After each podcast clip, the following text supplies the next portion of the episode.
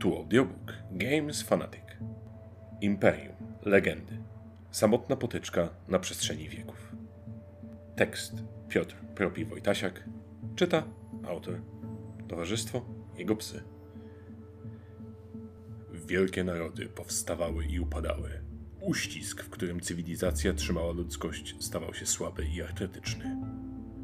I tu właśnie pojawiasz się ty, wraz ze swoim plemieniem, które zaraz poprowadzisz ku rozwojowi lub zagładzie. Czujesz w sobie żyłkę lidera? Chcesz wcielić się w przywódcę, którego decyzje kształtują przyszłość narodu? Potasuj karty i siadaj zatem do stołu.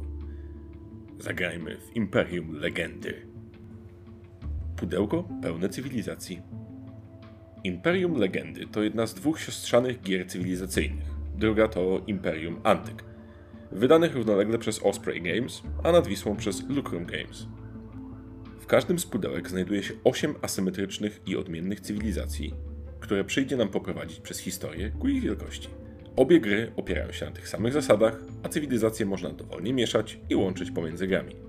Dziś piszę o legendach, a do tego w trybie solo, ale flow gry jest taki sam w obu przypadkach. Główna różnica to asymetrie w samych taliach. Mechanika rozwoju. Imperium Legendy to gra karciana z kilkoma żetonami, oparta o mechanikę budowania talii.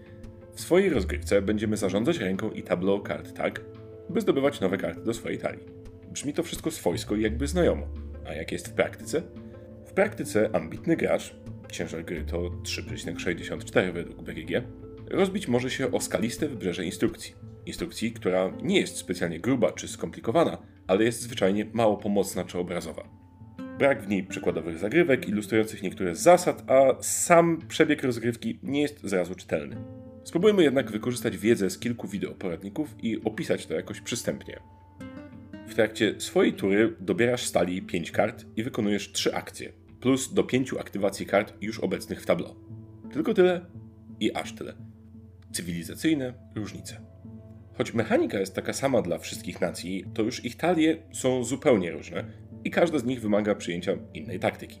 I chyba właśnie w tej różnorodności tkwi najciekawszy aspekt Imperium Legendy. W wyszukiwaniu nowych dróg do zwycięstwa, dyktowanych przez moce i karty danej nacji i badaniu, jak różne talie sprawdzają się przeciw sobie. Są cywilizacje trudniejsze i łatwiejsze, gra oznacza je systemem gwiazdek, każda z nich posiada inną umiejętność specjalną, a nawet dwie, bo karta umiejętności jest dwustronna, zaś początkowe talie składają się z grubsza z 10 kart. Burzliwa droga naprzód. Rozwój w grze rozumiany jest jako zdobywanie nowych kart. Pierwotna talia dość szybko przestaje wystarczać, więc w miarę rozgrywki pozyskujemy nowe karty z rynku oraz swoich dodatkowych talii. Bo oprócz tej pierwotnej mamy talię nacji, po której wyczerpaniu przechodzimy od barbarzyństwa do statusu imperium i rozpoczynamy dobór stali rozwoju. Gdy ta się wyczerpie, gra się kończy, choć to tylko jeden z kilku możliwych warunków jej zakończenia. Z racji na zróżnicowanie objętości talii, niektórym cywilizacjom szybciej uda się stać imperiami, niektóre nie staną się nimi nigdy, a inne wręcz zaczną jako imperium. Zmiana stanu oznacza też, że barbarzyńskie karty przestaną być dla nas dostępne, zaś otworzą się przed nami możliwości oferowane przez karty imperialne. Jest tu więc całkiem sporo asymetrii i zmienności, która w teorii brzmi ekscytująco. Jak jest naprawdę? Spojrzenie za imperialną kurtynę. Choć nie da się odmówić imperium rozmachu i ambicji, to nie jest to typowa gra cywilizacyjna, w której da się odczuć wzrost swojego narodu i jego podróż przez wieki historii. Każda runda tutaj to zagrywanie kart, może dobieranie nowej, nieco ciekawszej czy silniejszej karty, tworzenie i niszczenie swojego tableau, zbieranie i wydawanie żetonów. I tak przez dwie godziny. Przyznam od razu, że najpewniej nie jestem dobrym targetem tego typu gier. Doceniam rozmiar tej gry i widzę, że mechanicznie ona działa. Po prostu nie czuję w tej mechanice nic na tyle ekscytującego, żeby chcieć zasiąść do niej ponownie, tym bardziej w towarzystwie znajomych. Nie ma tu momentów typu o, ale fajna zagrywka, chcę więcej takich. I to chyba dobry moment, żeby podkreślić jeszcze raz, że testowałem grę w trybie solo. Brakuje poczucia fajności. Jest procedura, jest ścieżka i we wszystkim brakuje tu jakiegoś magnesu. Namacalnego i wyczuwalnego rozwoju swojej nacji czuć tu niewiele.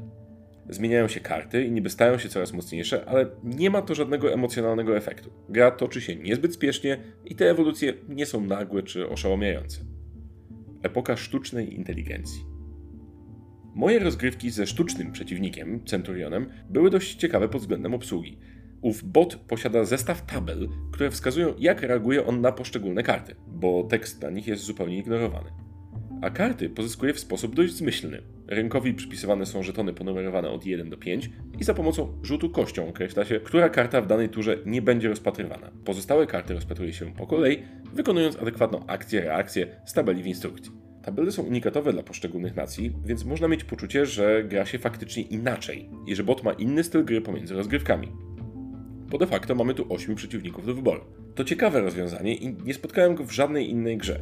Pewnym minusem jest fakt, że przykład akcje usuwania kart z rynku nie mają na niego takiego wpływu, jaki miałyby na żywego gracza, ale to już specyfika gry solo. Sama obsługa przeciwnika nie jest trudna, to dosłownie jedno kulnięcie kostką w każdej turze, rozpatrzenie 4 lub 5 kart, czasem też uwzględniające akcje wykonywane przez gracza, jak np. dobranie karty, i umieszczenie jednego żetonu na karcie rynku. Z początku może to być niezbyt płynne, ale szybko wchodzi w krew i nie nastręcza wielu problemów. Za to duży plus. Największą bolączką tej sztucznej inteligencji jest to, że do samego końca gry nie wiadomo tak naprawdę kto prowadzi, bo bot punktuje za zbierane karty, tak samo jak prawdziwi gracze, a skoro jego dobór kart jest po części losowy, to może się zdarzyć, że jego gra będzie zupełnie nieskuteczna, gwarantując łatwe zwycięstwo graczowi, lub morderczo precyzyjna, dewastując ego gracza. A ponadto punktacja podliczana jest dopiero na sam koniec rozgrywki, więc w trakcie gry trudno zorientować się, kto prowadzi i w zasadzie dlaczego. Krótka historia brzydoty. Mam trzy główne uwagi do Imperium Legend. Pierwsza, ta gra nie ułatwia zakochania się w niej. Instrukcja jest krótka, ale samo przygotowanie rozgrywki to uciążliwy proces. Dla zobrazowania, przygotowanie stołu gracza wymaga 10 kroków, ale przygotowanie wspólnej części stołu to już 17 kroków. Sama rozgrywka nie jest w instrukcji opisana na tyle obrazowo, by po lekturze usiąść do gry. Poleganie na wideoinstrukcjach od youtuberów nie jest najlepszą drogą do serc graczy, ani recenzentów. Druga, jakkolwiek piękne nie byłyby ilustracje na kartach, a są naprawdę imponujące i bardzo klimatyczne, to żetony obecne w grze są dla mnie istnym kuriozum. Żetony zasobów jeszcze da się przełknąć. Chociaż różowe cegły ale żetony populacji czy postępu to już wolne żarty. Zupełnie jakby ktoś zapomniał zaprojektować je w trakcie prac nad grą i już na finiszu, zaraz przed drukiem, zlecił to zadanie stażyście, który z kolei wykorzystał projekty z innego tytułu, bo akurat miał je pod ręką. Żetony niestety ani trochę nie pasują do reszty gry i trudno się pozbyć tego wrażenia siedząc przy stole. Tym aspekcie nawet nudne, kremowo-beżowe żetony obecne w setkach eurogier sprawdziłyby się lepiej. No i trzecia, czyli brakujący haczyk. Nie chcę powiedzieć, że gra nie ma serca, ale to serce jest na tyle chłodne, matematyczne i pozbawione klimatu, że zwyczajnie nie czuję jego bicia. Widzę działające tu mechanizmy, widzę ilość pracy włożonej w projekt i jego zbalansowanie, ale po prostu przy stole nie bawiłem się dobrze. Procedowałem grę i wykonywałem ruchy. Gra w moim odczuciu jest sucha jak pustynia błędowska. Ikonografia jest nie do końca przejrzysta, a nomenklatura użyta w grze potrafi być uporczywa. Tu przewrot, tam innowacja, gdzie indziej podporządkowanie, zatop, porzuć, odrzuć, odszukaj. 6 z 24 stron instrukcji to słownik pojęć. Zdawać by się mogło, że w kanonie gier obowiązuje już jakiś zasób słów, które gracze znają. Użycie ich byłoby pomocne nie tylko w uczeniu się gry, ale też w wdrażaniu w nią innych. Grze brakuje też nieco flafu, płynu zmiękczającego, który pachnie klimatem i nasyca rozgrywkę choćby śladowym aromatem fabuły czy tematu. Tutaj oczywiście mamy na przykład Rzymian, ale ich karta pod tytułem Ekspansja Rzymu stwierdza jedynie zdobądź teren, możesz zdobyć kolejny teren, każdy inny gracz musi cofnąć ten sam teren, przenieść tę kartę do historii. Pomijając już całkowitą formalność tego języka, pomijając już absolutną formalność tego języka, to takie karty zupełnie nie zapadają w pamięć. Dobrałem, zagrałem, przemiliłem zasoby czy inne karty, a następnie zapomniałem. Veni, vidi, nici cierpienia młodego imperatora.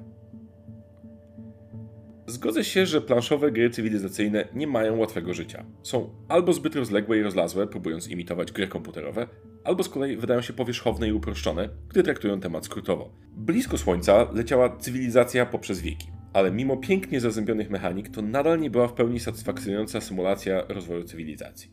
Kontrowersyjnym aspektem tej gry jest też sałatka punktowa, jaka występuje przy ustalaniu zwycięzcy. Wiem, że są na tym świecie fani takich rozwiązań, jednak dla mnie nieświadomość tego, czy prowadzę, czy jestem w tyle, bywa częściej frustrująca niż uskrzydlająca, a mnogość źródeł punktów w tym zdecydowanie nie pomaga. Nie jest to poważny problem, ale warto o tym pomyśleć przed sięgnięciem po pudełko w sklepie. Sic semper tyrannis. Twoja satysfakcja z gry w Imperium Legendy zależeć będzie od dwóch czynników. Twojej zawziętości w obliczu wysokiego progu wejścia i odporności na suchość i samotność samej rozgrywki. Moje gusta, a wraz z nimi moja kolekcja, grawitują ostatnio w kierunku pozycji o nieco lekkostrawniejszych zasadach, ale o ciekawych możliwościach strategizowania. Imperium Legendy oferują szerokie pole do dywagacji, knucia i planowania, ale niestety odbywa się to kosztem rozbudowanych, nieintuicyjnych zasad, bogatego słowniczka pojęć i małej interakcji między graczami. Poza małymi wyjątkami jest to raczej wieloosobowy pasjans. To nie znaczy, że gra jest zła, należy jednak wiedzieć, z czym ją jeść. Sam jadłem ją w pojedynkę do spóły z Centurionem i w trybie solo da się jeszcze przymknąć oko na dość powolne tempo gry. Moje wrażenie, być może błędne, jest jednak takie, że w wariantach powyżej dwóch graczy rozgrywka będzie znacznie dłuższa niż deklarowane na pudełku 60 do 120 minut. W nieswojej turze gracze nie mają zaś nic do roboty, może poza obserwowaniem wydarzeń na stole. Wydarzeń, na które i tak mają znikomy wpływ. Czy taka forma rozgrywki wpisuje się w Twój modus operandi? Wiesz tylko Ty.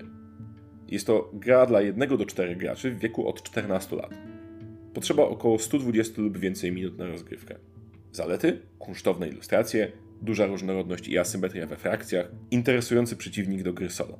Minusy? Niezbyt obrazowa instrukcja, wysoki próg wejścia pod względem zasad i słownika gry, mała interakcja między graczami, brak namacalnego klimatu. Po więcej zapraszamy do naszego imperium w internecie www.gamesfanatic.pl. Do zobaczenia, do przeczytania i czemu mój pies chrapie, kiedy nagrywam?